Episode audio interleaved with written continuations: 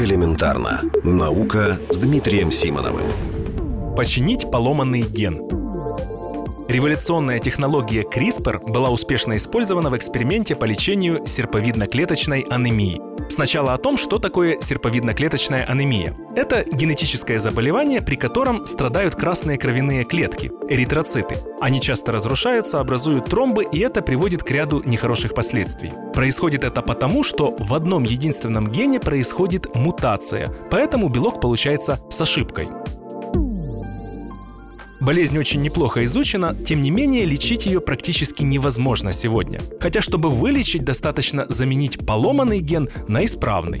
А вот теперь настало время поговорить о той самой революционной технологии CRISPR. Скорее всего, что рано или поздно за нее дадут Нобелевскую премию. Дело в том, что если опустить подробности, то она позволяет сделать именно то, что нужно — вырезать неисправный ген и поставить на его место исправный. Именно это и попыталась сделать группа американских исследователей, которые недавно опубликовали результаты своей работы в Nature. Подобные эксперименты по лечению серповидноклеточной анемии уже проводились на мышах. На этот раз в качестве подопытных также использовали мышей, но им пересаживали отредактированные стволовые клетки человека. Из таких клеток потом развивались нормальные эритроциты.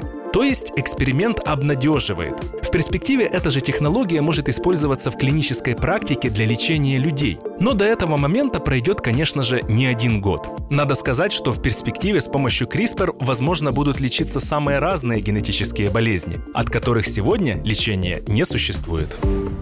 Элементарно. Наука. Ежедневно в эфире Вестей.